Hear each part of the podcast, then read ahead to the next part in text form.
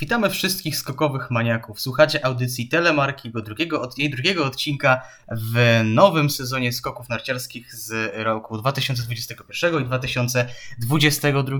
Po drugiej stronie mikrofonu razem ze mną oczywiście nie kto inny jak Adrian Kozioł. Witam bardzo serdecznie. Kłaniam się, dzień dobry, witam wszystkie sportowe, skokowe świry. Jesteśmy już po pierwszych e, zawodach w tym sezonie Pucharu Świata. No nie były to pozytywne niechcący powiedziałem pewien żart, ale o tym, o tym może trochę później. Nie były to optymistyczne dla nas zawody, ale o tym też z pewnością powiemy. No, skądinąd trzeba jednak e, powiedzieć co nieco o Niżnym Tagile. No i myślę, że standardowo zaczniemy sobie jak to chronologicznie przebiegało, czyli od piątkowych treningów, a także kwalifikacji, aczkolwiek tutaj jedynie słówko może dwa, no bo wiadomo, że wszyscy chcemy skupić się na konkursach oraz na późniejszym naszym typowaniu, kto był dzbanem, kto był kozakiem, zaskoczenie i tak dalej, i tak dalej. Dobrze, a więc bardzo krótko o treningach, wręcz jednym zdaniem ode mnie. Bardzo złe w wykonaniu Polaków, bo przecież wszyscy wiemy, że treningi to była domena naszej reprezentacji. Potrafiliśmy właśnie tam e, napawać nadziejami polskich kibiców. Niejednokrotnie bywały w zeszłym sezonie nawet treningi, gdzie byliśmy chyba czterech czy pięciu zawodników mieli w pierwszej dziesiątce, a tutaj no raptem Kamil Stoch pokazał się z dobrej strony. No właśnie miałem powiedzieć, że tak naprawdę jedyny równy na tych treningach to był Kamil w pierwszym treningu czwarty, w drugim dziewiąty, a tak no, Piotrek Żyła w pierwszym osiemnasty, w drugim nagle czterdziesty pierwszy. Dawid Kubacki no, w drugim treningu całkiem nieźle, miejsce 15, no ale z kolei w pierwszym 36. No i tak y, to wszystko wyglądało, no, na pozostali nasi reprezentanci także no, nie zachwycali, to jest myślę mało powiedziane. Mm, co zwraca uwagę, to jest to, że pierwszym, na pierwszym treningu dominacja Norwegów, e, trzech na trzech pierwszych miejscach, czyli Lindvik, e, Granerud i Tande, a drugi trening no to już jest w zasadzie dominacja Austriaków, gdzie było w pierwszej piątce trzech, a w pierwszej dziesiątce aż pięciu. Tak więc to się nam e, zmieniało, mimo tego, że odstęp był tylko raptem kilkudziesięciominutowy, no ale tak naprawdę myślę, że o treningach to tyle, no bo spektakularnych skoków też nie było, no jeśli dobrze tutaj widzę, to jest 132,5 metra, najdalszy skok w ogóle ogóle ze wszystkich treningów. Druga odległość 132 metry. No, nie porwały treningi, jeśli chodzi o, o odległości, jeśli chodzi o skoki poszczególnych zawodników, no, zwłaszcza naszych. Jeśli chodzi o spektakularność, to kwalifikacje były nieco lepsze, ale nie ze względu na A odległości, o czym jeszcze powiemy, a także na Polaków, ponieważ e, zarówno Stefan Hula, jak i Klemens Murańka tych kwalifikacji nie przebrnęli. Murańce nawet zabrakło bodajże 40 punktu, był na 51 miejscu, ale jednak do konkursu się nie dostał. Kwalifikację wygrał Stoch, e, co jak, jakby oczywiście napawało nas optymizmem, e, co bo niektórzy już myśleli, że hmm, Stoch, mimo że ma 34 lata, to jeszcze może tutaj będzie w topowej, w czołowej formie. No, poczekajmy z takimi e, oświadczeniami mimo wszystko, ale coś na co chciałbym zwrócić uwagę. E, Fatih Arda i Pcioglu, pierwszy Turek w historii, który przebrnął kwalifikacje i wystartował w zawodach Pucharu Świata, a także Andrea Feldorean dostał się do konkursu, czyli Rumun. To też nie jest codzienność dla skoków narciarskich e, współczesnych i prawie do konkursu dostał się, dostał się reprezentant Chin, E, no niestety nie przebrnął e, kontroli kombinezonu i został dyskwalifikowany, a szkoda, bo jego skok, e, skok Kiwu Songa został, był naprawdę bardzo, bardzo ładny jak na reprezentanta Chin i miał ogromną szansę do tego, żeby wystartować w debiutanckich zawodach. Powiem tak, jak ty tak wspominasz o tym, że tutaj Feldorean skakał, skoczył nieźle, że się dostał, że Fatih Ardaib ciąglu się zakwalifikował, że reprezentant Chin był blisko, no to tylko niestety mm, ten sposób grzebiesz jeszcze bardziej Klemensa Murańkę czy Stefana Hule, którzy po prostu od tych zawodników w kwalifikacjach spisali się słabiej, ale żeby nie było, że my tutaj tylko grillujemy naszych zawodników, no to kwalifikacji nie przebrnęli. Uwaga, lista wstydu. Y, wspomnę tylko o tych, którzy myśleliśmy, że spokojnie nie przebrną. Domen Preutz, Stefan Kraft, Timi Zajc, Anti Alto. Wydaje mi się, że Wydaje mi się, że ta, taka czwórka dosyć mocna, którą spokojnie byśmy typowali na to, że no, znajdą się nie tyle w konkursie, co nawet może w drugiej serii, chociaż Alto ostatnio wiadomo, no, w niezbyt dobrej formie, no ale przez y, parę ostatnich sezonów uważany jednak za lidera kadry Finlandii, tu w kwalifikacjach raptem 99 metrów, 55 pozycja, no i te kwalifikacje zaskakująco, zaskakująco słabe właśnie w wykonaniu tych y, zawodników, no a tak jak, ale tak jak wspomniałeś dobrze, bo pewnie tam powiew egzotyki mieliśmy, no bo właśnie Fatih Hardej Cioglu czy Andrzej Feldoran się do tej do tego konkursu dostali. No i jeszcze tylko wspomnę o naszych zawodnikach, no bo wspominamy o tym, że oczywiście Kamil Stoch wygrał, tak, fantastyczny skok na odległość 135 metrów, e, przewaga ponad 10 punktów nad drugim Angelaniszkiem, trzeci był Daniel Huber, no ale nasi pozostali reprezentanci, no to tak średnio bym powiedział, tak średnio. Kuba Wolny 32, Kub, Dawid Kubacki 36, Piotrek Żyła 39 i Andrzej Stękała e, mniej lub bardziej rzutem na taśmę miejsce 45 dopiero, więc no już te kwalifikacje pokazywały, że no tutaj cytując klasyka, nie jest kolorowo. Powiedziałbym, że te kwalifikacje nie były pozytywne dla naszych reprezentantów, ale jak się miało okazać przed konkursem pozytywny, w pozytywnym nastroju mógł być Klemens Murańka. Żarty na bok, niestety, ale, ale to jest już potwierdzona informacja z racji e, tego, że my już wiemy, że po prostu więcej tych testów na, przeciwko, na, na koronawirusa przed Klemens Murańka, e, niestety, ale jest zakażony koronawirusem i zostanie w Niżnym Tagile troszkę dłużej ze względu na kwarantannę. Razem z nim zostanie tam tak naprawdę w roli opiekuna Radek Żidek. No ale no znowu Klimek nie ma, nie ma, nie ma szczęścia, no bo przypominamy, jak to wyglądało w mm, Oberstdorfie przed, tak naprawdę tuż przed startem turnieju czterech skoczni sezon temu. Ostatecznie tam skończyło się to e, happy endem. No niemniej tutaj jednak ten nasz skoczek e, jest jednak, na to by wychodziło, zarażony i no cóż, e, czy prawdziwa jest słynna już od przynajmniej kilku, kilku dni tak zwana klątwa Tary Tainera, do której się właśnie Klimek odniósł przed startem sezonu?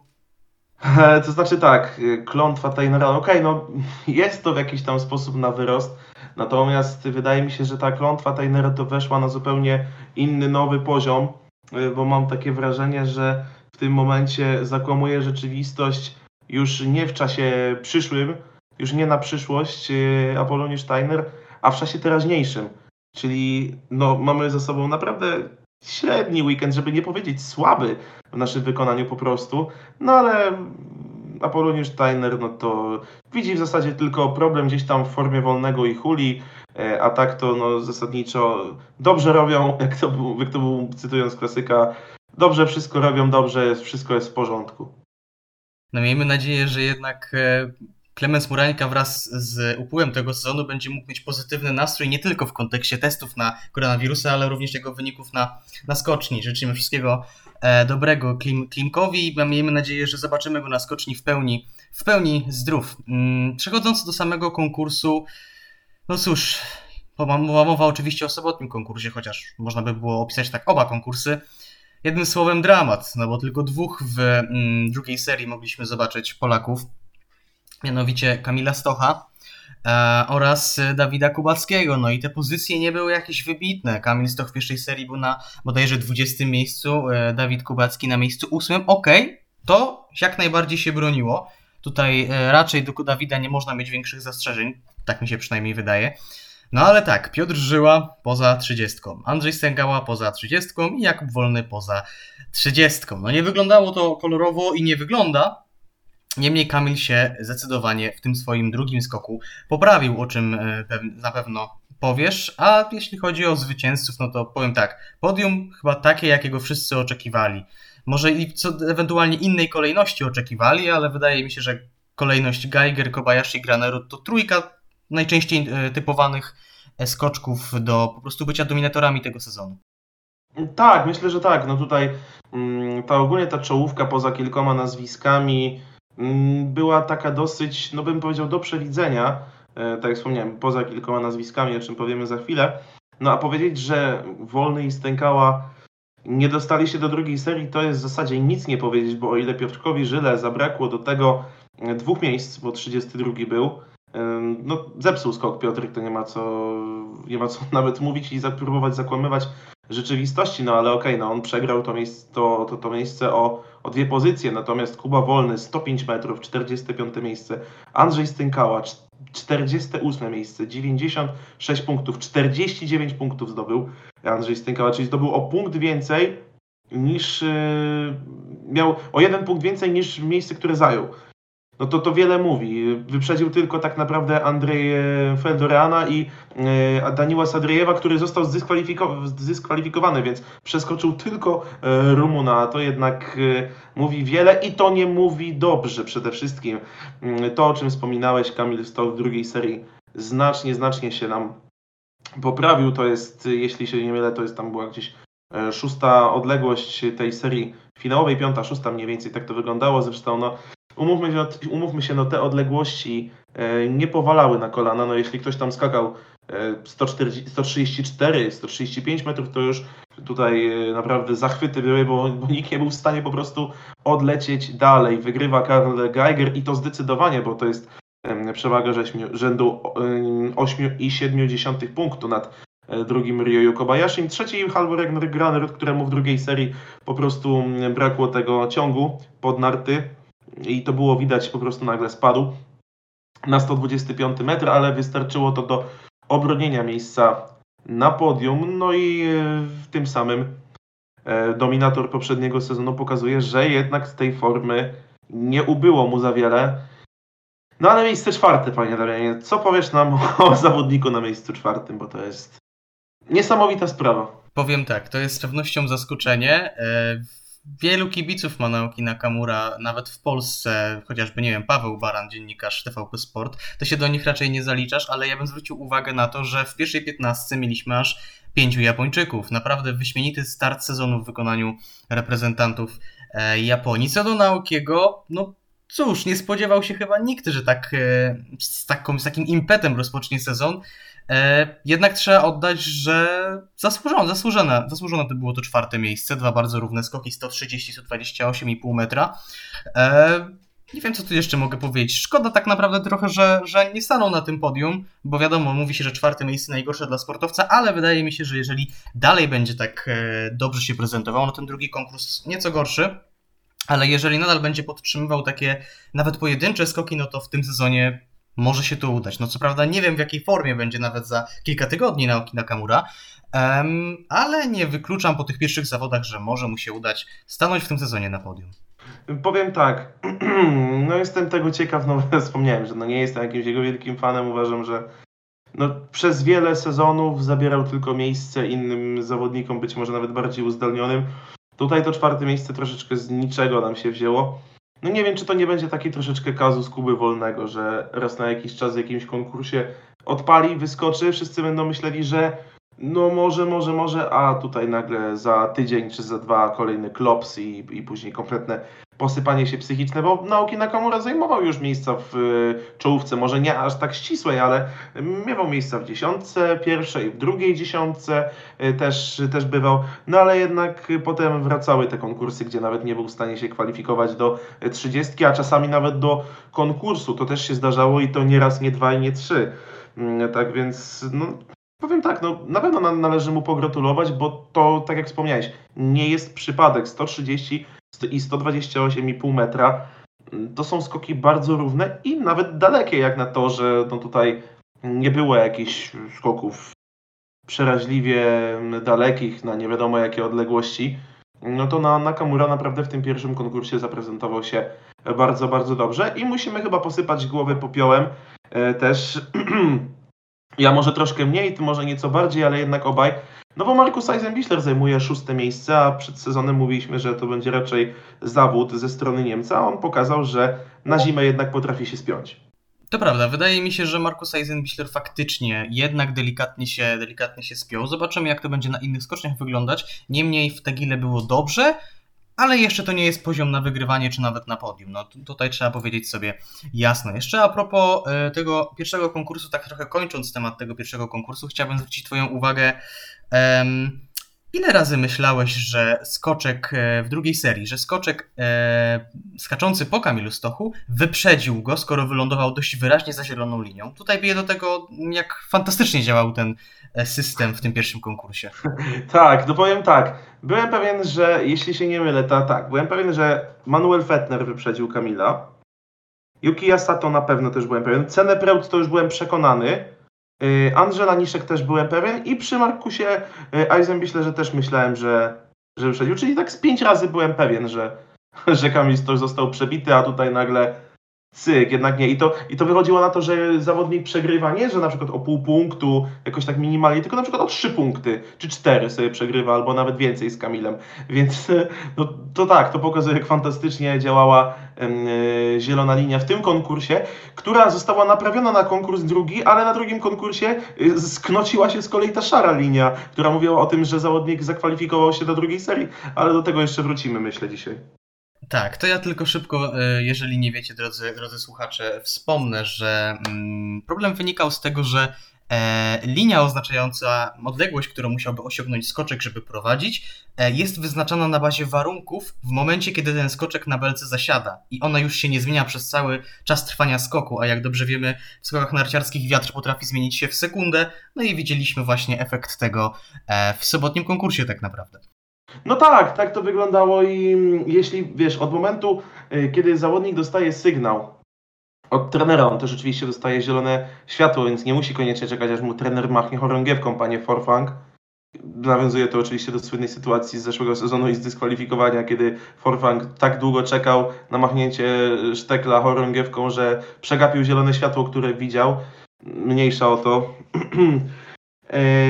no to mija około, myślę, 10-12 sekund, tak? Więc przez ten czas naprawdę y, mogą się warunki zmienić. No, drodzy słuchacze, ile razy było tak, że szliście sobie ulicą i w ciągu sekundy na przykład powiew wiatru zwiał wam czapkę na przykład, tak? I, i ten, no to pomyślcie sobie, jak, ile to może znaczyć na przykład dla skoczka, tak? Na skoczni, który jest w powietrzu i pędzi z nie prarygodną prędkością, cytując świętej pamięci Bogdana Kruścickiego a propos skoku pamiętnego Georga Szpeta. Mm, no to to ma po prostu kolosalny wpływ y, i to od razu odbija się także na punktach za wiatr, na tych przelicznikach, które moim zdaniem i tak są źle zrobione, bo wspominałem o tym już kiedyś, że nie uwzględniają bocznych podmuchów, które są dużo bardziej destabilizujące dla skoczka niż wiatr w plecy chociażby. Miejmy nadzieję, że nas nie stabilizuje krótka y, przerwa muzyczna, y, po której oczywiście omówimy drugi konkurs. Nie odchodźcie daleko i zostańcie z nami na drugi konkurs, który będziemy już niebawem omawiać.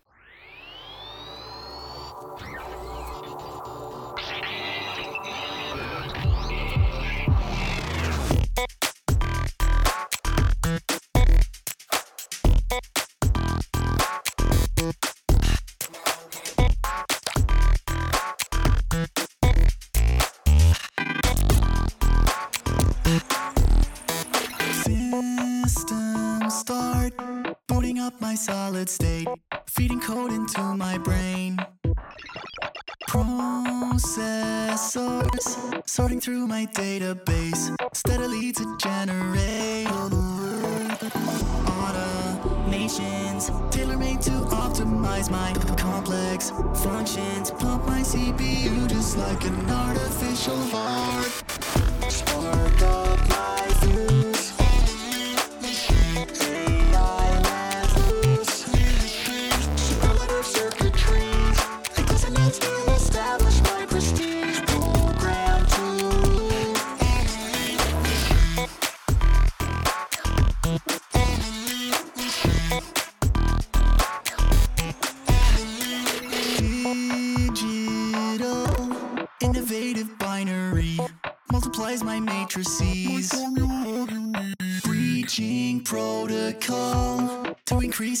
patience.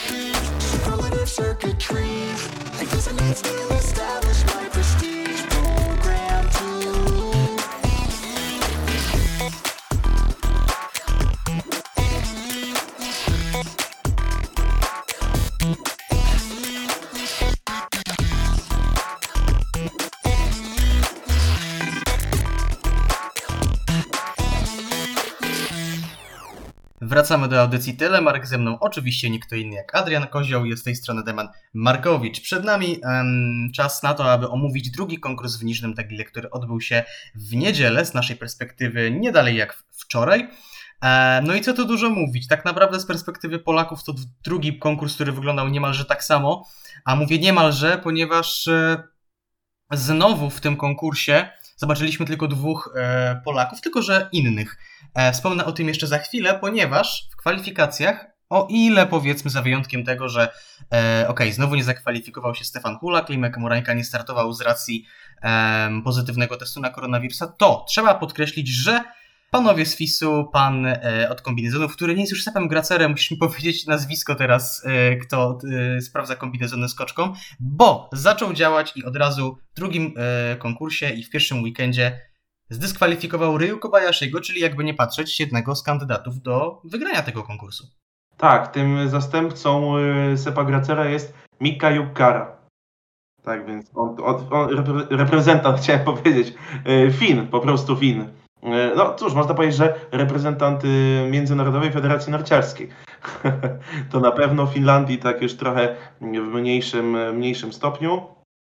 No tak, Ryo Kobayashi jest dyskwalifikowany i chyba Daniel Wasiliew, nie? Też, też chyba dostał dyskwalifikację. Daniel reprezentacji. Wasiliew, czyli tak naprawdę w tym konkursie byli, znaczy w kwalifikacjach byli, w kwalifikacjach do nicznego tagiłu zarówno do pierwszego, jak i drugiego konkursu byli dyskwalifikowani tylko i wyłącznie skoczkowie z Azji, bo oprócz Ryo Kobayashiego i Daniela Wasiliewa jeszcze wspomniana dyskwalifikacja Kiwu Songa.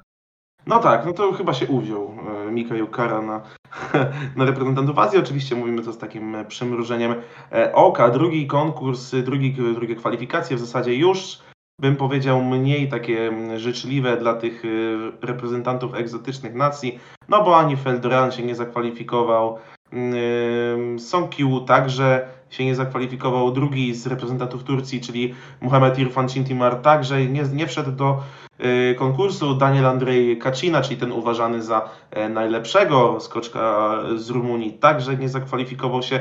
No i tak naprawdę jedynym takim powiewem egzotyki, jeżeli można tak powiedzieć, konkursie głównym był Sabirżan Muminow, który już w konkursach niejednokrotnie nam się meldował. Punktów jeszcze nie zdobył, jeśli dobrze pamiętam. Raz był chyba blisko, ale jeszcze nie zdobył. No i w niedzielę nie zmieniło się. Powiedzieć, że to się nie zmieniło, to jakby nie powiedzieć nic, dlatego że yy, Sabirżan Muminow po prostu zajął ostatnie miejsce, jako jedyny nie przekroczył 100 metrów. No cóż, miejmy nadzieję, że kiedyś pociesznemu e, Kazachowi się to uda, bo jest już z nami w tym Pucharze Świata od dłuższego czasu i szkoda byłoby, żeby przez całą karierę ani razu mu się ta sztuka nie udała.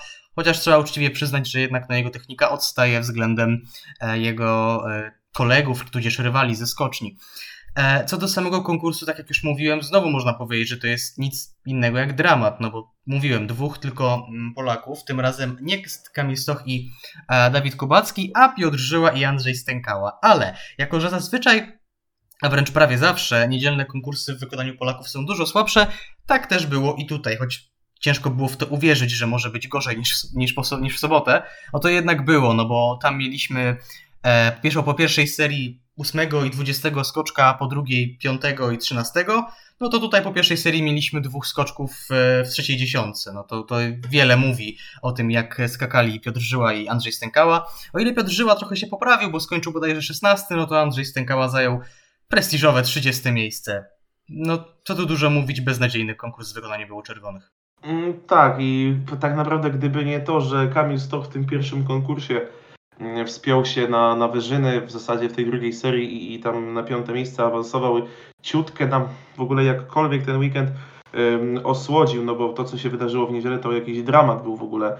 Kamil Stoch 33 w niedzielę, Dawid Kubacki 35, Yy, Chociaż przyznam szczerze, że zarówno przy Dawidzie Kubackim, jak i przy Kamilu Stochu wydawało się, że oni przekroczyli tę szarą linię i tutaj dochodzimy do tego punktu, bo, bo tak, bo nie tylko oni wydawało się, że tę linię y, przekroczyli, ale tak też było w przypadku bodajże y, Keiichiego Sato, tak też było w przypadku Daikiego Ito, który na początku, który wydawało się, że tę linię przekroczył, a wtedy ten skok nie dawał mu kwalifikacji, dopiero e, kolejne skoki zepsute, między innymi właśnie Stocha i Kubackiego dały mu mm, wejście do e, czołowej trzydziestki.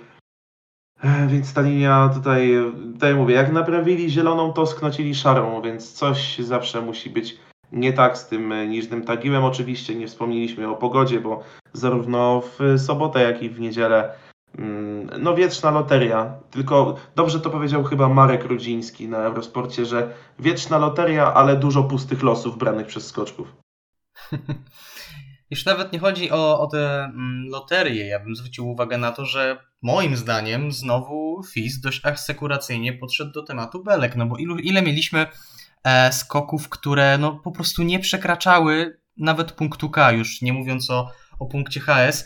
E, wystarczy wspomnieć, że bodajże w którejś sesji treningowej em, skok bodajże na 132 metr e, to po tym skoku została obniżona belka, czyli po skoku, który nawet nie przebił rozmiaru, e, nie rozmiaru skoczni, punktu konstrukcyjnego skoczni. Nie, dobrze powiedziałem, rozmiar skoczni, przepraszam. Czyli skok, który nie przekroczył rozmiaru skoczni, no to po nim będziemy obniżać belkę. Moim zdaniem jest to trochę zbyt duża asekuracja ze strony FIS-u e, i moim zdaniem, no Międzynarodowa Federacja Narciarska powoli prowadzi do tego takimi właśnie występkami, że maleje zainteresowanie skokami, no bo e, kto chce oglądać e, skoki, które kończą się na setnym metrze, okej, okay, można obejrzeć 1, 2, 3 w konkursie, bo powiedzmy słabszy zawodnik się zakwalifikuje, e, ale jeżeli takich skoków jest zdecydowanie więcej, no to to moim zdaniem umniejsza troszeczkę na prestiżu startów w konkursie, no bo jeżeli w konkursie obserwujemy skoki, które są na poziomie zawodników, którzy odpadli w kwalifikacjach, no to o czym my tu mówimy? Posłuchaj, tak sobie teraz policzyłem. W konkursie zostało oddanych łącznie 80 skoków, tak? 50 No, skoków tak. w pierwszej serii, e, w drugiej serii skoków 30. Czyli na 80 skoków oddanych w konkursie niedzielnym 44 były poniżej punktu konstrukcyjnego. Ponad połowa. Ponad połowa, ponad połowa skoków była poniżej 120 metra.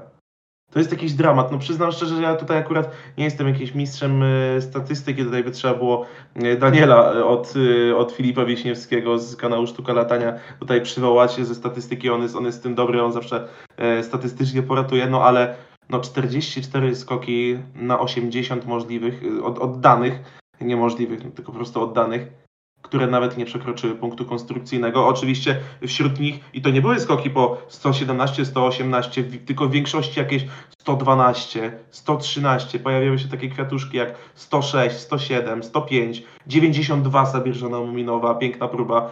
Więc y, naprawdę ten konkurs, no to no przyznam szczerze, momentami, w niedzielę zwłaszcza, to ja się czułem jakbym Fiska poglądał. No, lokalizacja taka troszeczkę teoretycznie egzotyczna, bo to niby Rosja, ale tak naprawdę jest to za e, umowną granicą Europy i Azji, mm, po tej stronie azjatyckiej. E, No niemniej tak, trochę boleśnie oglądało się te skoki. Miejmy nadzieję, że w Kusamo będzie, będzie lepiej, ale to jest taka troszeczkę złudna nadzieja, mając e, tak naprawdę w pamięci, jak loteryjna pod względem warunków potrafi być to skocznia. No ale miejmy nadzieję, że gorzej niż w Tagile być nie może. Miejmy się Miejmy nadzieję, że się nie zawiedziemy. No co tu dużo mówić, jeszcze odnośnie. E, od, oddajmy zwycięzcom to co, to, co do nich e, należy. E, tym razem najlepszy okazał się Halvor Egner Granerud. Na drugim stopniu podium uprasował się Karl Geiger, a na trzecim Stefan Kraft. I to jest specyficzny przypadek, bo tak naprawdę Stefan Kraft ledwo co przebrnął kwalifikację. On był tam na bodajże 43 czy tam drugim miejscu i wiem, że spuścił go do konkursu Stefan Hula, co ciekawe. E, no i ten Stefan Kraft tak naprawdę nie przejawiał właściwie żadnych przesłanek, że może tak wysoko zajść w konkursie. A tutaj nagle wskakuje na podium. Czy nie po takich e, konkursach poznaje się tych e, mm, wieloletnich mistrzów? Można tak powiedzieć, bo mm, Stefan Kraft nie dość, że ledwo wszedł do niedzielnego konkursu, 42 miejsce, tak jak mówisz, no to do sobotniego to w ogóle się nie dostał. Więc tam już y, to był w ogóle dramat, jeśli chodzi o kwalifikację Austriaka.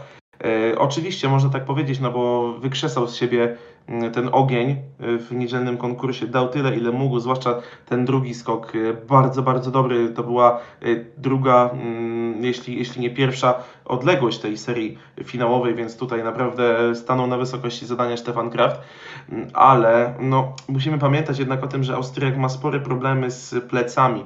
A jeśli skoczek ma problemy z plecami, e, no to nawet taki kozak jak Stefan Kraft musi to odczuwać. Widzimy, co się dzieje w tym momencie z Andrzejem Stękałą, który ma problemy z plecami. Chłopak ma problemy, żeby, e, żeby dostać się do drugiej serii, gdzie w zeszłym sezonie regularnie meldował się w pierwszej dziesiątce i, i był w stanie stanąć na podium zawodów Pucharu Świata i skończył, jeśli się nie mylę, sezon w pierwszej piętnastce.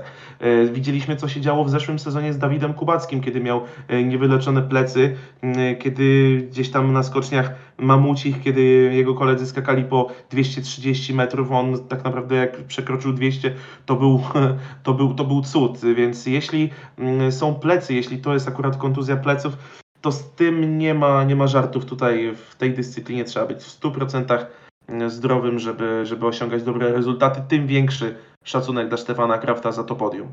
A my będziemy w 100% gotowi na to, żeby podczas następnego wejścia wybrać naszych dzbanów, kozaków i inne nominacje wyznaczyć e, a propos weekendu w Niżnym Tagile. Zostańcie z nami, bo na pewno będzie czego posłuchać.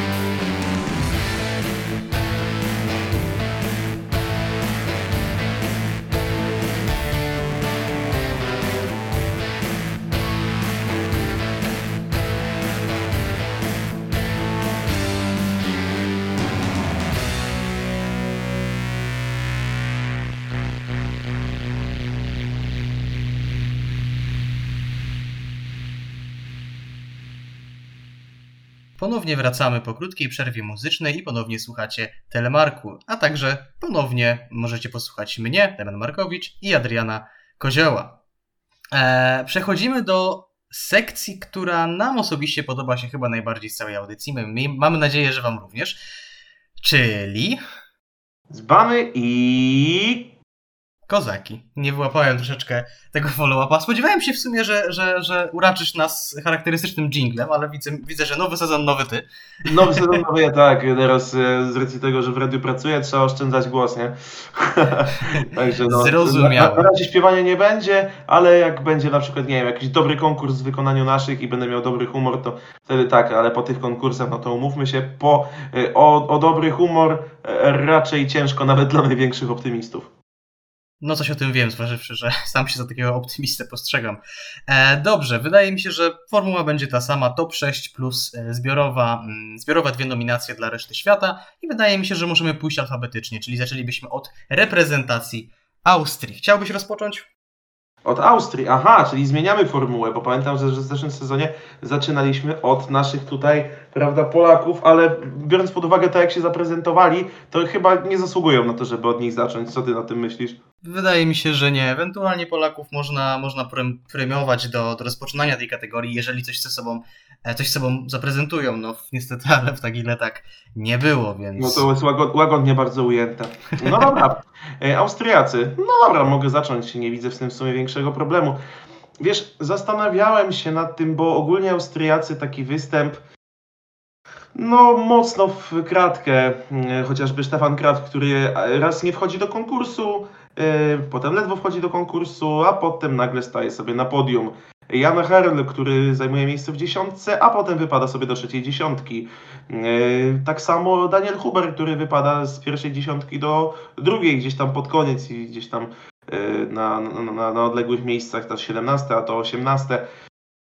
I wydaje mi się, że takim skoczkiem, którego należy może nie uznać za kozaka aż e, jakoś bardzo szczególnie, ale na pewno wyróżnić, bo, bo to jest zawodnik, który jest już po tej drugiej stronie tej skokowej, że tak powiem, narciarskiej, o, narciarskiej rzeki, że trzeba go wyróżnić. To jest Manuel Fettner, który punktował zarówno w pierwszym, jak i w drugim e, konkursie. Oczywiście e, w pierwszym konkursie mógł być nawet w dziesiątce, ale w drugim skoku nieco, nieco zawiódł, chociaż no, skok na odległość 120 metrów to nie jest jakieś, jakaś szczególna wtopa.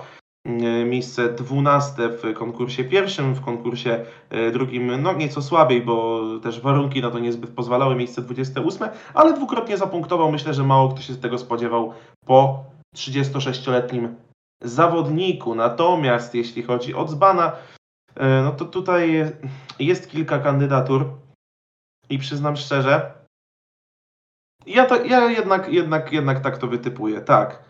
Yy, Dla mnie dzbanem będzie Filip Aschenwald. Dlaczego? No dlatego, że w drugim konkursie, no tak, fajnie, zajął 18 miejsce, zdobył punkty, super, fantastycznie. No ale to jest gość, który w zeszłym sezonie wiele razy kończył zawody w pierwszej dziesiątce Pucharu Świata.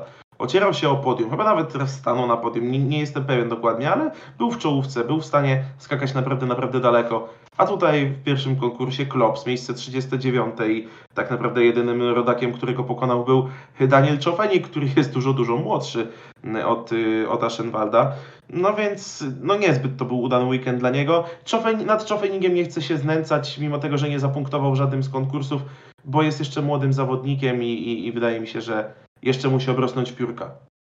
Powiem tak, co do mm, kozaka e, przeznaczonego, jednak jakby wręczonemu, e, wręczonego Manuelowi Fettnerowi się w pełni zgadzam. Trzeba pamiętać, że to jest zawodnik, który sezon temu e, nie był tak naprawdę w żadnych kadrach. Nie wiem jak to wygląda teraz, ale chyba się znalazł w którejś z kadr. E, jest na y, sam fakt, że jest w wieku 36 lat y, w kadrze Austrii może świadczyć o dwóch rzeczach. Po pierwsze, albo Manuel, anu- albo Manuel Fettner jest w dobrej formie, albo reszta Austriaków jest w formie słabej. Wydaje mi się, że biorąc pod uwagę, że Manuel, Manuel Fettner w pierwszym konkursie był 12, e, zdradza, że on jeszcze może skądinąd jakby wskoczyć do tej drugiej dziesiątki, może do pierwszej, może być takim, może nieregularnym, no bo ma te 36 lat, może nieregularnym mm, punktem e, Austriaków, ale może e, zdobywać e, konkretne punkty po prostu i wydaje mi się, że należy go za ten weekend pochwalić. Pochwaliłbym Stefana Krafta, gdyby nie wiadomo kwalifikacje w piątek. A jeśli chodzi o dzbana, to ja tutaj polecę po linii najmniejszego oporu Jan Herl, który łącznie między pierwszymi a drugimi seriami stracił 44 pozycje. Brawo! Tak, wielkie brawa mm, w pierwszym konkursie i w drugim po pierwszych seriach miejsce w dziesiątce, już byłem zadowolony, bo tutaj w tym naszym takim naszym wewnętrznym typerku typowałem go nawet w pierwszym konkursie na dziesiątym miejscu, więc miałbym jakieś tam punkty, no ale później Jan Herd postanowił jednak mm, być Janem Herlem po prostu i, i, i spadł, więc jak najbardziej twój wybór tutaj rozumiem. Ja jednego tu nie dałem, dlatego że no po prostu punktował w obu konkursach, ale jak najbardziej wybór całkowicie zrozumiały. Idąc dalej, reprezentacja Japonii. Muszę ci oddać tutaj głos pierwszeństwa. Hmm, no tak. Trzeba było. No i ogólnie, no to ja bym. Żeby, żeby tak tutaj się wykaraskać z tego, no to może y, mógłbym się zasłonić Ryoyu Kobayashim, który w pierwszym konkursie drugie miejsce, bardzo dobre skoki, po, także na treningach prezentował się bardzo y, dobrze. Wydawało się, że spokojnie tutaj dwa miejsca na podium uporuje nam Japończyk, ale taki szpic. Niestety, yy, dlatego że został po prostu Japończyk zdyskwalifikowany po e, kwalifikacjach e, niedzielnych, no i nie mógł wystartować w niedzielnym konkursie, co też dyskwalifikuje go w naszym konkursie na Dzbana i, i Kozaka, zwłaszcza na Kozaka. Yy, Więc tego Kozaka no, z czystym sumieniem, myślę, mogę wręczyć Naokiemu Nakamurze, który zapunktował w obu konkursach co nie jest oczywiste w jego wykonaniu, mówmy się. No ale w drugim konkursie nieźle, 19 miejsce, mimo tego, że ten drugi skok no, znacznie słabszy, ale mówmy się, w drugiej serii to w jakieś 80% zawodników skakało słabiej niż w pierwszej. No i ten y, pierwszy konkurs, o którym mówiliśmy, kapitalna czwartolokata i, i i, no, nie ma nawet co się zastanawiać. Tutaj Naoki Nakamura po prostu kozakiem tego weekendu w ekipie japońskiej był i basta.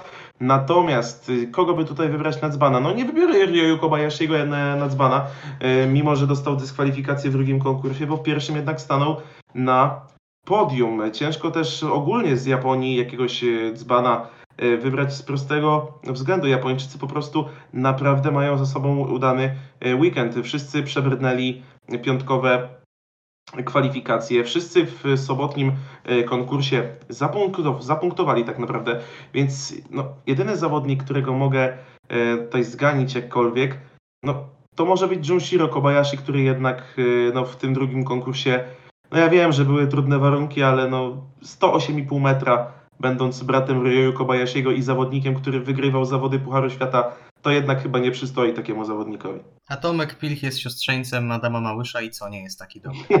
No tak, ale no umówmy się, no Tomek Pilch nigdy nie, nie stał na podium zawodów Pucharu Świata, nie był w dziesiątce nawet na Junshiro Kobayashi niejednokrotnie takim zawodnikiem był, więc no wydaje mi się, że takie skoki po prostu nie przystoją tego typu skoczkowi. Oczywiście żartowałem, drodzy widzowie. Niemniej e, ja również bym zdecydował się na Naokiego Nakamurę w kategorii um, kozaka wśród e, Japończyków. Po prostu to był bardzo udany weekend dla Naokiego. Ośmielę się nawet powiedzieć, że najlepszy w karierze pod względem punktów. Zaś co do Dzbana, to mam tutaj mocnego kandydata, jakim jest Keiichi Sato, który em, w pierwszym konkursie, jak mieliśmy trzech Japończyków w czołowej 15, no to tym jedynym, który, którego tam nie było, był Keiichi Sato, który zajął wówczas miejsce em, 29, a jak na domiar złego do drugiego konkursu się e, nie dostał. Znaczy do konkursu się dostał, nie dostał się do drugiej serii. Co prawda niżej był Junshiro Kobayashi, ale dwa punkty za, za, za cały weekend, gdzie Keiichi pokazywał w zeszłym sezonie, że jest w stanie być nawet w pierwszej dziesiątce, no to zdecydowanie za mało i wystarczająco, żeby być zakwalifikowanym jako dzban wśród Japończyków. A właśnie, powiedz mi jeszcze, jeszcze taką rzecz, bo wychodzi na to, że chyba naprawdę podejm- podjęliśmy dobre decyzje, bo punktowo w klasyfikacji generalnej wychodzi na to, że pierwsza czwórka, która, jeśli na przykład miałby wybierać e, trener e, reprezentacji Japonii, e, czwórkę na podstawie punktów zdobytych w Pucharze Świata jak na razie, no to byliby to Ryoyu Kobayashi, Naoki Nakamura, Yukiya Sato i Daiki Ito, czyli nie byłoby w tej czwórce naszych ukochanych gagatków, o których wspomnieliśmy, czyli Junshiro Kobayashiego i Keiichiego Sato. Powiem tak, Mayweni nie zgadują, Mayweni wiedzą. przechodząc, przechodząc dalej, reprezentacja Niemiec. I ja tutaj muszę zacząć, bo ja muszę powiedzieć, że ten zawodnik wreszcie, czy no, zasłużenie jakby nie patrzeć, biorąc pod uwagę, co reprezentował sobą przez ostatnie, ostatni sezon czy dwa. Oficjalnie, drodzy widzowie, drodzy słuchacze, dzbanem nie jest Andreas Wellinger, bo Andreas Wellinger został u mnie kozakiem za to, że wreszcie udało mu się zapunktować w Pucharze Świata. Co prawda tylko w jednym konkursie, w drugim konkursie był 31, niewiele brakło, e, ale Andreas Wellinger zdobył em, 14 punktów, notując e, zajmując jakby 17 lokatę w jednym z konkursów. Kiedyś bralibyśmy to w kategoriach e, dzbanostwa, wśród, jeśli chodzi o Andreasa Wellingera. Pamiętajmy, że to jest medalista Igrzysk Olimpijskich, ale biorąc pod uwagę, że on był w stanie jeszcze w tym roku przegrywać w Fiskapie z zawodnikami znikąd tak naprawdę, no to trzeba oddać, że, że to było, przynajmniej te jedne zawody były naprawdę dobre w wykonaniu Andreasa Wellingera, a ja spełniam swoją obietnicę e, jeszcze z zeszłego sezonu. E, obiecałem bowiem, że jeżeli Andreas Wellinger zdobędzie jakieś punkty, to bez znaczenia na innych Niemców dostanie ode mnie kozaka. I tak też robi. No dokładnie tak, więc no tak jakbyście się zastanawiali, drodzy słuchacze, dlaczego tutaj Damian nie dał y, Karla Geigera jako kozaka, no to nie postradał zmysłów, tylko po prostu spełnia swoją obietnicę, spełnia obywatelski obowiązek. Natomiast no ja takiej obietnicy nie rzucałem, więc mogę spokojnie tutaj em, oddać cesarzowi co cesarskie i dać ten tytuł od siebie Karlowi Geigerowi, który w y, sobotę zajął miejsce pierwsze, w niedzielę miejsce y, drugie, bardzo dobry weekend, no i żółta koszulka y, po zawodach Niżnym Tagile Niemcowi się należy i ją po prostu ma. Będzie ją zakładał także w Kusamo, przynajmniej w pierwszym konkursie. No i tutaj sportowo zdecydowanie Karl Geiger przoduje w ekipie niemieckiej.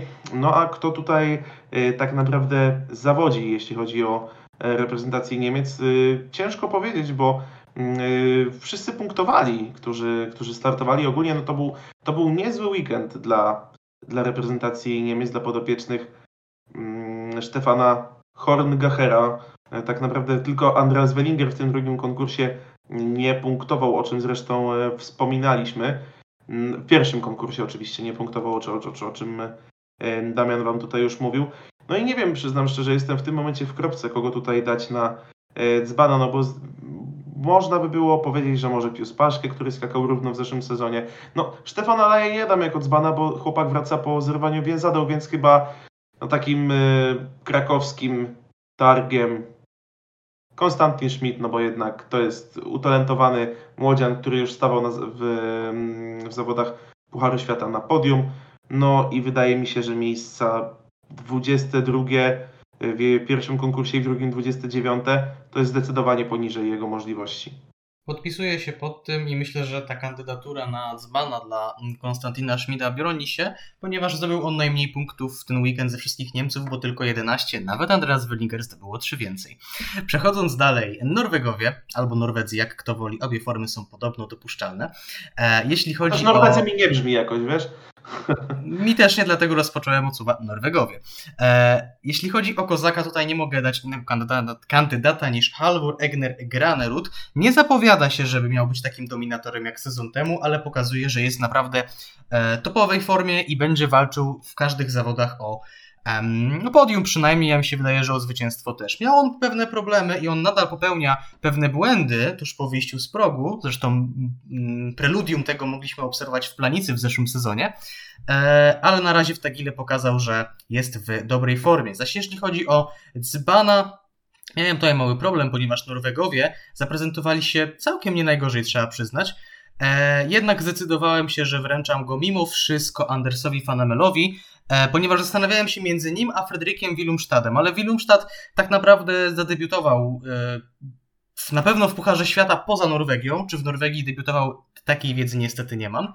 Niemniej Willumstad w drugich zawodach e, zapunktował, zaprezentował się całkiem ok, e, ale niestety Anders Fanemel e, punktów nie zdobył w e, żadnych zawodach, bo do drugich się w ogóle nie zakwalifikował. No tak, tutaj z, z Vanem będę miał problem, więc zacznę od Kozaka, żeby mieć po prostu łatwiej. Halvor Ragnar Granerud, no to w ogóle nie ulega wątpliwości. W pierwszym konkursie miejsce trzecie, za Karlem Geigerem i Ryoyo Kobayashi. W drugim konkursie wygrana już zdecydowanie o 8,8 punktów właśnie nad wspomnianym e, reprezentantem Niemiec. Tak naprawdę już w pierwszej serii sobie zapełnił Norweg zwycięstwo, bo tam przewagę miał mm, już bardzo dużą właśnie po tej pierwszej kolejce. Na dzbana, wiesz co, ja tak pójdę troszeczkę inną ścieżką, e, aniżeli zazwyczaj chodzimy. Ciężko byłoby by mi dać Willumstada, bo tak jak wspominamy, to jest młody zawodnik, który tak naprawdę wchodzi dopiero te, w te duże buty i jeszcze jak masz te duże buty i w nich chodzisz, to po prostu możesz możesz po prostu babuch zrobić, przewrócić się. I tak jest z Willumstadem. Natomiast y, Fanemel, on wraca po kontuzji.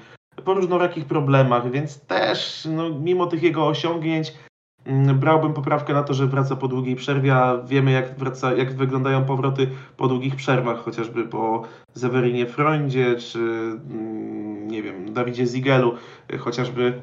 Więc no, tutaj jeszcze taką taryfę ulgową bym dał Norwegowi. Byłem rekordziście świata długości lotu. Dla mnie dzbanem będzie, wiesz kto? Johan Andre Forfang. Wiesz dlaczego? Dlatego, że Johan Andre Forfang rok rocznie w Niżnym Tagile liczy się w walce o zwycięstwo.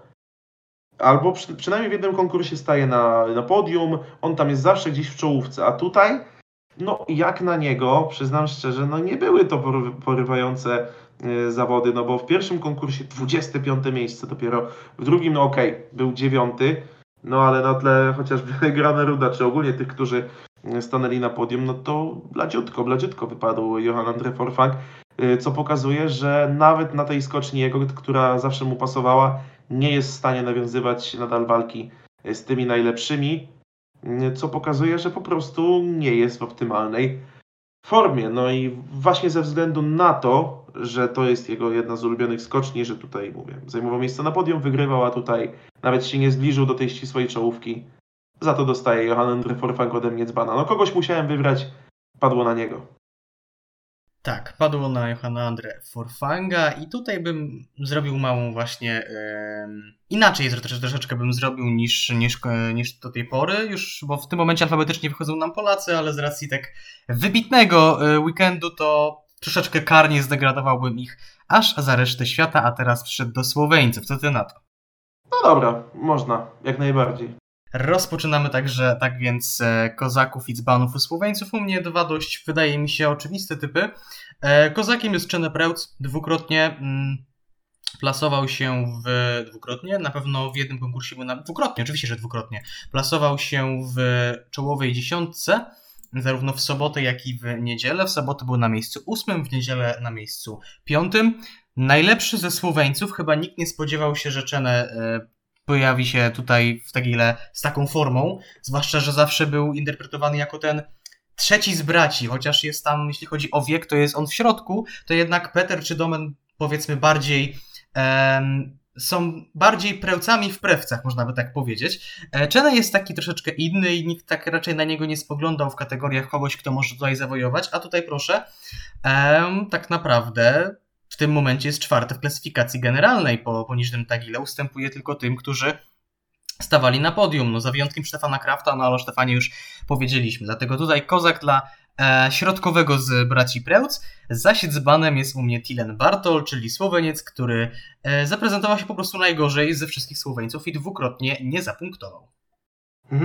No więc tak, jeśli chodzi o Kozaka, no to tutaj się zgadzamy, no bo nie, ma- nie ulega najmniejszych najmniejszym wątpliwościom to, że Czene Preutz był najlepszym zawodnikiem Słowenii. Jedyny, kto tak naprawdę mógłby z nim stawać w szranki w tym pojedynku na, e, na Kozaka, no to jest y, tak naprawdę Andrzej Laniszek, tak? No on, on też zaprezentował się naprawdę, naprawdę dobrze. A co do dzbanów, no to ja zostanę w rodzinie Prełców i dam Domena Prełca, który nie zakwalifikował się ani w, pi- ani w y, piątek, ani w niedzielę do konkursu i na kwalifikacjach kończył zawody, a jednak po zawodniku, który no, wygrywał zawody Pucharu Świata, miał żółtą koszulkę lidera, mm, skakał ponad 240 metrów na skoczniach mamucich, jest bratem zdobywcy kryształowej kuli i ogólnie no, zawodnik jak na młody wiek naprawdę już utytułowany dosyć, no to nie wchodzenie dwukrotne do konkursu to jest jakiś dramat po prostu i kompromitacja. Dobrze, że Petera jednak nie było w niższym Tagile, bo być może, kto wie, znalazłoby się tutaj miejsce również i dla, i dla niego, bo skoro mamy Czenę, Domena, to może jeszcze gdzieś byśmy wepchnęli Petera. Podobno Prełca. swoją drogą jest najbardziej z nich spokojny i najbardziej taki, bym powiedział, ułożony i ogarnięty, tak mówi, e, tak, tak, takie są doniesienia. Wzbudza troszeczkę też takie, takie wrażenie. No.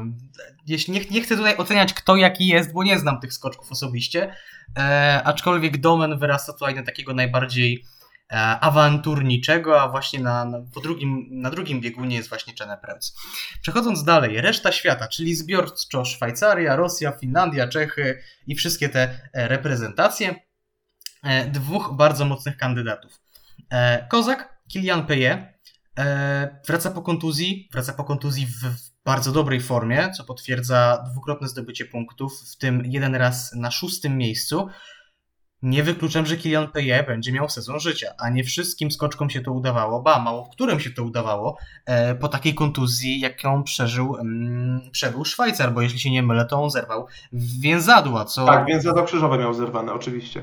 Dokładnie, co mogło go wykluczyć tak naprawdę w ogóle ze startów w jakichkolwiek zawodach, a on po tych, po rehabilitacji wrócił i wrócił w znakomitej formie. Zaś, zaś, zaś, zaś, e, dzbanem mianuje tutaj Antiego Alto, ponieważ od dłuższego czasu, tak naprawdę od kilku lat, e, jestem sympatykiem tego skoczka, oczywiście poza Polakami. I ja co sezon łudzę się, że to będzie ten sezon Antiego, w którym on e, nawiąże chociaż odrobinkę do Finów sprzed 10 czy 15 czy 20 lat i chociaż raz na jakiś czas będzie w tej dziesiątce, będzie regularnie punktował. Tymczasem Anti-Alto. Dwa razy nie mamy go w żadnym e, konkursie w niżnym tagile, także spory, spory, spory zawód. No powiedzieć, że zawód to jest myślę nic nie powiedzieć. No można tylko dodać, że chociażby Niko Kytosaho go przebił i to znacznie, no bo reprezentant Finlandii 18 miejsce w pierwszym konkursie, no w drugim nie miał już tyle szczęścia, 39 miejsce, no też warunki, w których był puszczony nie najlepsze, no ale tam połowa zawodników była puszczona w złych warunkach, więc nie zrzucałbym też tak na siłę na to, no po prostu słabszy, słabszy dzień mu wyszedł, ale no wcześniej w kwalifikacjach dobry występ, w niedzielnych w, s- w sobotę też nieźle wyglądał, no ale nie dam kozaka jemu, no właśnie głównie z uwagi na to, że w drugim konkursie nie zapunktował, ale też przyznam go e, mojemu rówieśnikowi, będę o tym wspominał do pożygu, można powiedzieć takiemu korespondencyjnemu bratu e, bliźniakowi, czyli właśnie Kilianowi Pajerowi. No bo, to, no bo to był bardzo dobry weekend dla niego. No, chłopak wraca po tak ciężkiej kontuzji, gdzie no, zobaczmy jak, y, nie wiem, chociażby Gregor Schlierencauer, który na tyle nie pozbierał się po tej kontuzji, że biedak zakończył już karierę i, i nie zobaczymy go już na skoczni.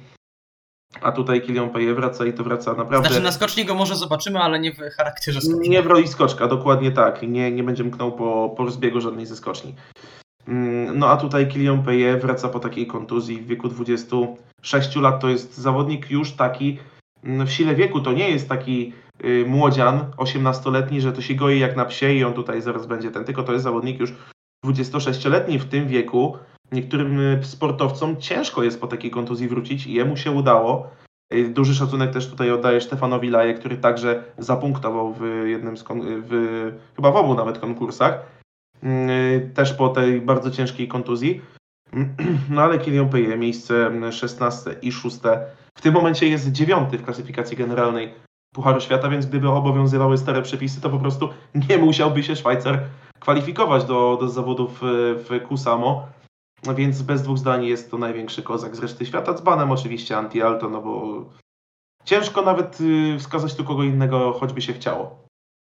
Mówię to z bólem serca, ale przejdźmy teraz do największych dzbanów wśród e, federacji. Mam na myśli niestety Polaków.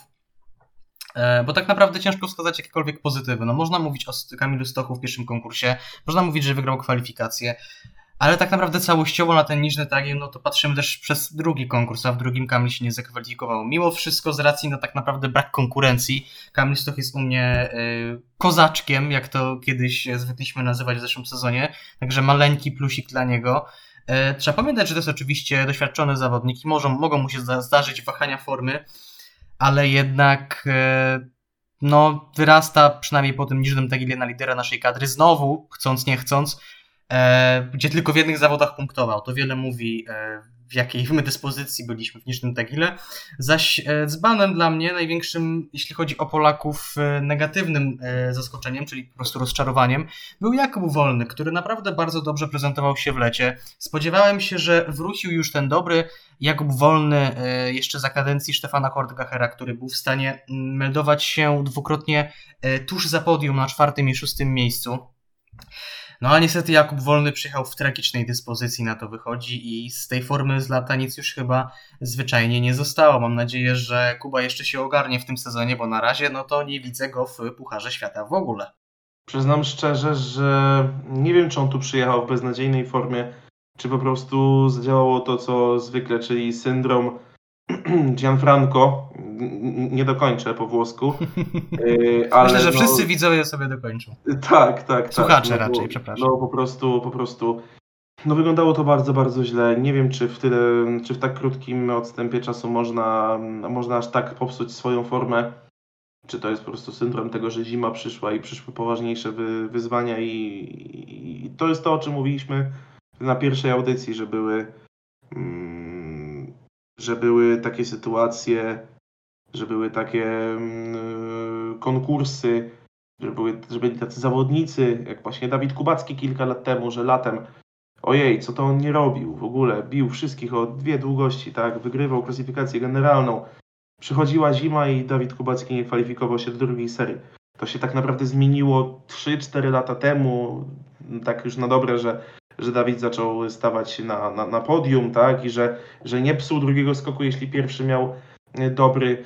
Yy, No i wydaje mi się, że, że Kuba Wolny, jeśli nie chce po prostu stracić kariery i przetracić tego talentu, który niewątpliwie ma, to musi zdecydowanie pójść drogą Dawida Kubackiego i po prostu wybrać się do psychologa, bo, bo to nie jest normalne. I o ile Andrzeja, u Andrzeja stękały, no to widać po prostu, że Andrzej skacze z urazem, że tutaj jest konieczna operacja po prostu u niego i tutaj się przyda przerwa, być może nawet mm, będzie tak, że po tej operacji Andrzeja nie ujrzymy w tym sezonie, ale no okej, no w życiu sportowca bywa naprawdę różnie. I czasami trzeba coś poświęcić, żeby potem osiągnąć jakieś wyższe cele, jakieś, jak- żeby mieć jakieś efekty tego. I wydaje mi się, że Andrzej właśnie powinien się poddać operacji pleców, bo po prostu widać, że jemu skakanie sprawia ból fizyczny. Yy, Natomiast w przypadku Kuby Wolnego, no to problem jest niestety z głową i to nie fizycznie.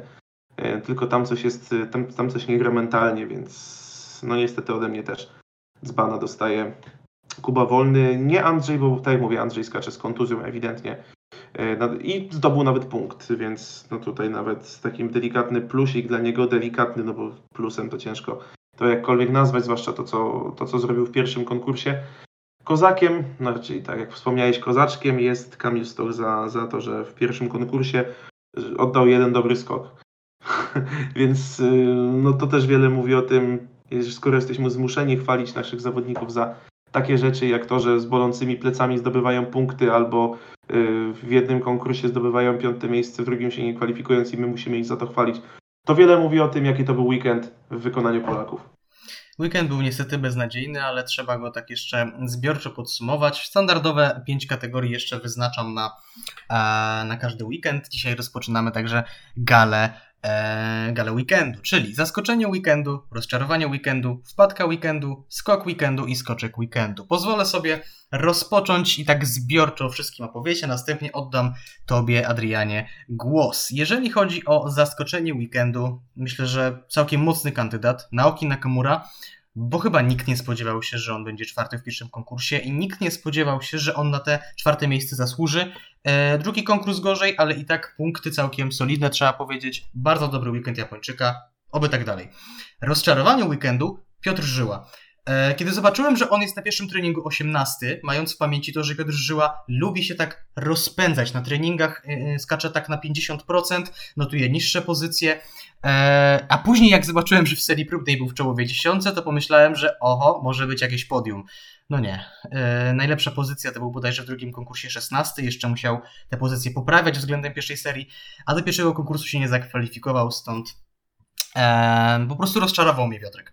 E, Wpadka weekendu to, o czym już mówiliśmy, e, czyli zielona i szara linia w pierwszym i drugim konkursie wyznaczająca e, mm, odległość wymaganą, by zostać liderem i odległość wymaganą, by zakwalifikować się do drugiej serii, tudzież do kwalifikacji. Wyglądało to po prostu słabo, nie działało to tak jak powinno i dlatego myślę, że wpadka organizatorska, myślę, że zasługuje to na tę nominację. Skok weekendu. Tutaj można dawać kilka e, dalszych odległości, aczkolwiek ja z racji, no być może braku laku i braku e, żadnych takich pozytywnych wrażeń po Polakach, dałem 125 metrów Kamila Stocha z racji te, tego, że biorąc pod uwagę, jakie wówczas panowały warunki na skoczni, awans z 20 na 5 miejsce, no to to jest coś. To jest coś, trzeba tutaj oddać cesarzowi co cesarskie, chociaż no nie za dużo tych, tej cesarskości widzieliśmy w ten weekend. Zaś skoczka weekendu ze względu na fakt, że do pierwszego konkursu się w ogóle nie zakwalifikował, do drugiego ledwo co, a w konkursie zdobył, w drugim konkursie zdobył podium ode mnie Stefan Kraft. Jak to wygląda u Ciebie?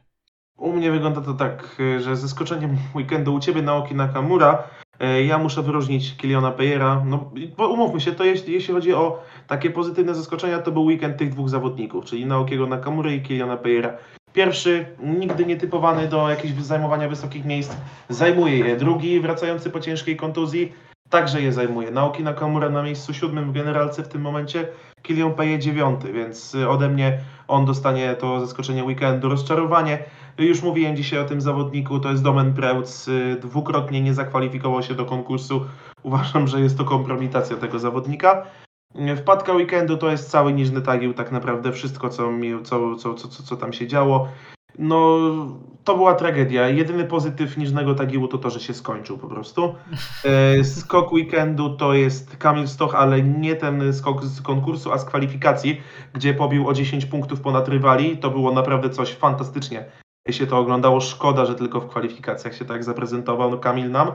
E, A skoczkiem weekendu no ciężko tutaj mi wybrać kogo innego niż Karla Geigera, który w pierwszym konkursie, pierwszy w drugim konkursie, drugi nieprawdopodobna równość u Niemca. Skacze po prostu jak od linijki e, Karl Geiger, aczkolwiek zaczyna mnie irytować to, co mówią w tym momencie na e, TVN, bo to jest taki typowy kazus polskiego dziennikarstwa sportowego w skokach. Jakiś zawodnik dobrze się zaprezentuje w pierwszym konkursie, nawet nie tyle na pierwszy weekend, co w pierwszym konkursie i już się mówi, że może w turnieju cztery skoczni, a że Karl Geiger jest Niemcem, a Niemcy zaraz będzie 20 lat, jak nie mają zwycięzcy w turnieju cztery skoczni, no to już się mówi, że y, on tutaj do, na faworyta do turnieju cztery skoczni, że może w końcu po 20 latach wyrówna e, ten, y, w sensie no, będzie pierwszym Niemcem po Hanawaldzie, który wygra turniej czterech y, skoczni. Przyznam szczerze, ja sam go typowałem przed sezonem, e, słuchacze pewnie pamiętają, ty zresztą też, że on zdobędzie turniej czterech skoczni, aczkolwiek gdybyśmy mieli poszukać zawodnika, który wygrał na inauguracyjne zawody i po pierwszym weekendzie miał żółtą koszulkę lidera, a później mm, na, na turnieju czterech skoczni wygrywał, to wydaje mi się, że musielibyśmy poszperać bardzo, ale to bardzo głęboko, więc raczej to, że Karl Geiger jest tak wysoko po pierwszych zawodach, to raczej więc bardziej mu to te szanse na to zwycięstwo w turnieju czterech skoczni odbiera statystycznie niż mu je daje. Przykładem takiego zawodnika, który mi przyszedł do głowy, to jest Peter Preutz, ale nie wiem, czy. Nie wiem, czy to nie jest po prostu wyjątek od reguły, bo nawet dominatorzy pokroju Ryo Kobayashiego czy Halvora Egnera Graneruda takiej sztuki po prostu no, nie byli w stanie sprostać takiemu wyzwaniu. E, Znaczy, niemniej znaczy, jednak. Kobayashi wygrał turniej czterech skoczni, ale on nie wygrał inauguracyjnych zawodów. On dopiero To odpalił w, w Kusamo, jeśli się nie mylę. To prawda. Tak więc to dopiero się pojawiło później, tak? A, a wcześniej to chyba Jewgeni Klimow, zdaje się, wygrywał wtedy te inauguracyjne zawody, no a pamiętamy, gdzie był później Klimow na turnieju czterech skoczni. Albo Junshiro Kobayashi, skądinąd brat Ryoyu. To sezon wcześniej, tak. To by było na tyle, jeżeli chodzi o dzbanów, kozaków, zaskoczenia, rozczarowania, gale weekendu i tak dalej. E, Po przerwie w ostatnim, króciutkim już wejściu omówimy e, dalsze losy Klimka Muranki, no i jak to z tym Kusamo będzie. Oczywiście naszym zdaniem. Daleko nie odchodźcie.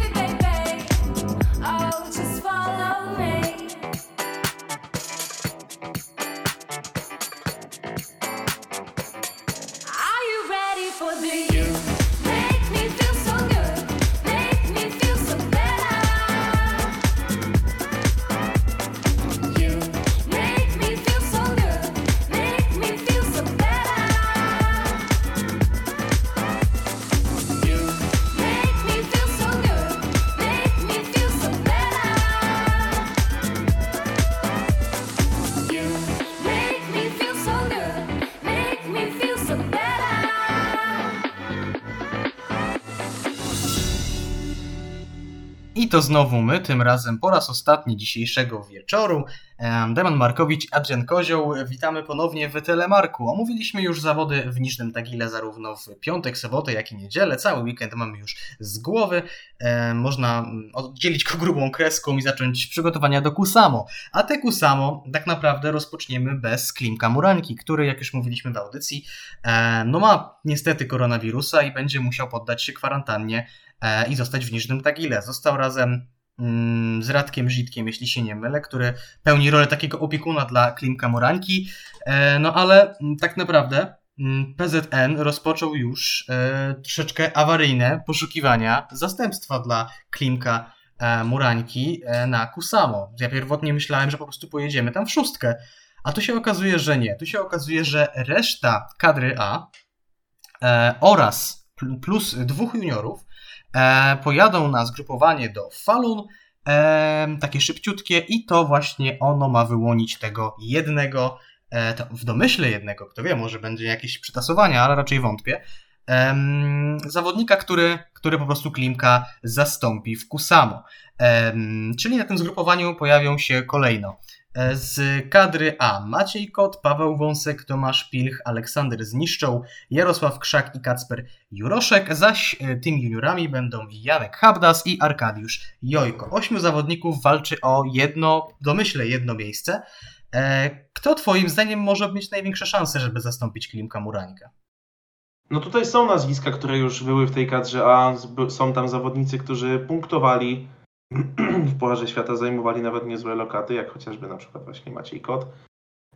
Tomek Pil, który punktował też. Powiem tak, czysto życzeniowo chciałbym, żeby tym zawodnikiem był Janek Habdas, bo to jest młody zawodnik i, i taki debiut w Pucharze Świata może by go, mm, no po prostu, no nie liczyłbym na punkty, tak, no bo tutaj to jest y, ciężko wymagać tego od tak młodego zawodnika, który dopiero chyba w grudniu skończy 18 lat, jeśli dobrze pamiętam. Mm, No ale wyjechanie na Puchar Świata na pewno dałoby mu dużo pewności, ale musi na to sobie zasłużyć sportowo, wcześniej na skoczni, więc to jest takie życzeniowe myślenie.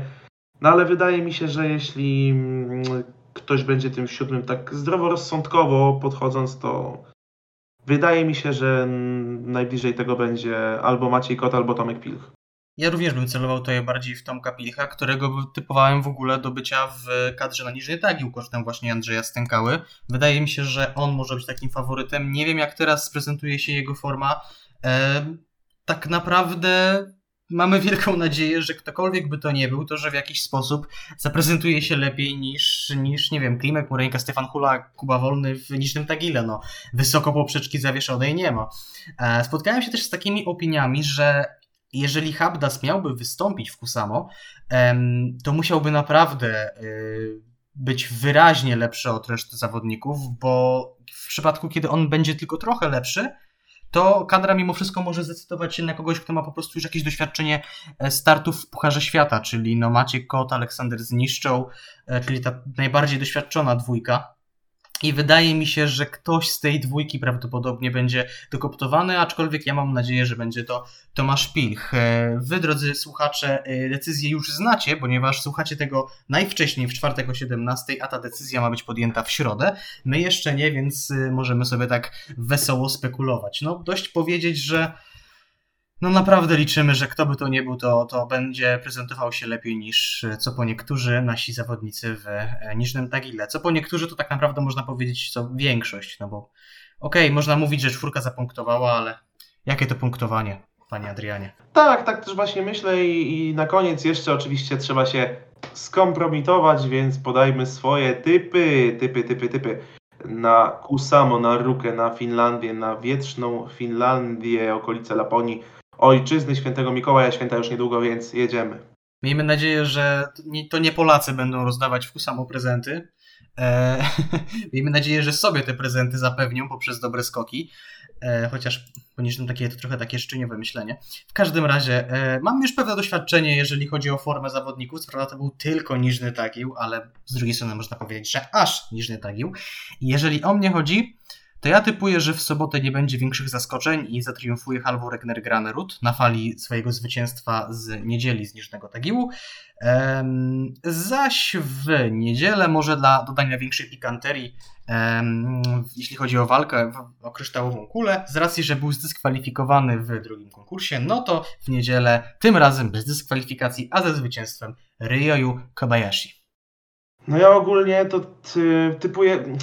No, Wydaje mi się, że będzie odwrotnie niż typuję, no nie? I to jest tak, takie przeczucie, że, że tak będzie, ale mam wrażenie, że jak tak wytypuję, to z kolei będzie odwrotnie i będę żałował, że tak nie wytypowałem. Więc ja typuję w pierwszym konkursie na zwycięzcę Halvora Jagnera Graneruda, a w drugim Ryoyu Kobayashiego. No proszę, mamy identyczne typy. Zobaczymy, Tak, jak bardzo tak, się mam- nie znamy. Mam dziwne przeczucie, że będzie dokładnie odwrotnie. nie jest to wykluczone.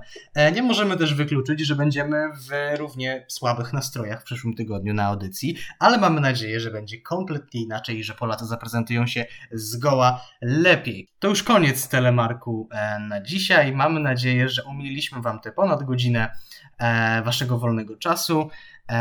Liczymy naprawdę, że w tym Kusamu będzie lepiej, bo dawno nie mieliśmy takiego, takiego otwarcia Pucharu Świata już się można powiedzieć odzwyczailiśmy, ale z nadziejami na to. Na lepsze chciałoby się powiedzieć jutro, ale nie, bo to jest dopiero za tydzień, więc najlepszy tydzień.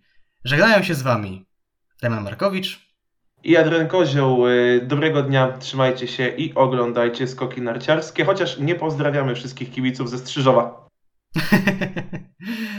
to był Telemark. Dzięki. Cześć.